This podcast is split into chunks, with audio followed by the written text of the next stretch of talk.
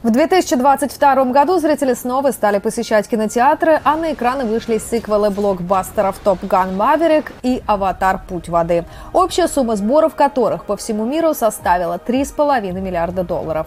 Обе киноленты получили номинацию в категории «Лучший фильм», наряду с такими картинами, как «Элвис» База Лурмана, «Банши и Наширина» Мартина Макдона, «Все везде и сразу» режиссеров и сценаристов Дэниела Шайнерта и Дэна Квана, «Тар» Тода Филда, а также драма Стивена Спилберга «Фабельмана». Треугольник печали Рубена Эстлунда, говорят женщины Сары Поли и «На Западном фронте без перемен» Эдварда Бергера.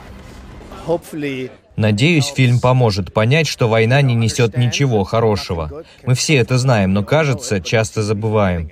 Фильм «Навальный» о российском оппозиционере, создателе фонда борьбы с коррупцией, отбывающем девятилетний срок в колонии, назван в числе пяти лучших документальных кинолент этого года и 12 марта поборется за «Оскар». Еще один номинант в категории «Лучший полнометражный документальный фильм» «Дом и щепок» совместной работы команды из Украины, Дании, Финляндии и Швеции. Его премьера состоялась на кинофестивале «Санденс». Это история о детском доме недалеко от линии фронта в Украине и его обитателях. В номинации «Лучший актер за статуэтку поборется Остин Батлер за роль Элвиса Пресли, Колин Фаррелл за игру в фильме «Банши и Наширина» и Брэндон Фрайзер за главную роль в фильме «Кит», дебютный показ которого на Венецианском кинофестивале завершился овациями.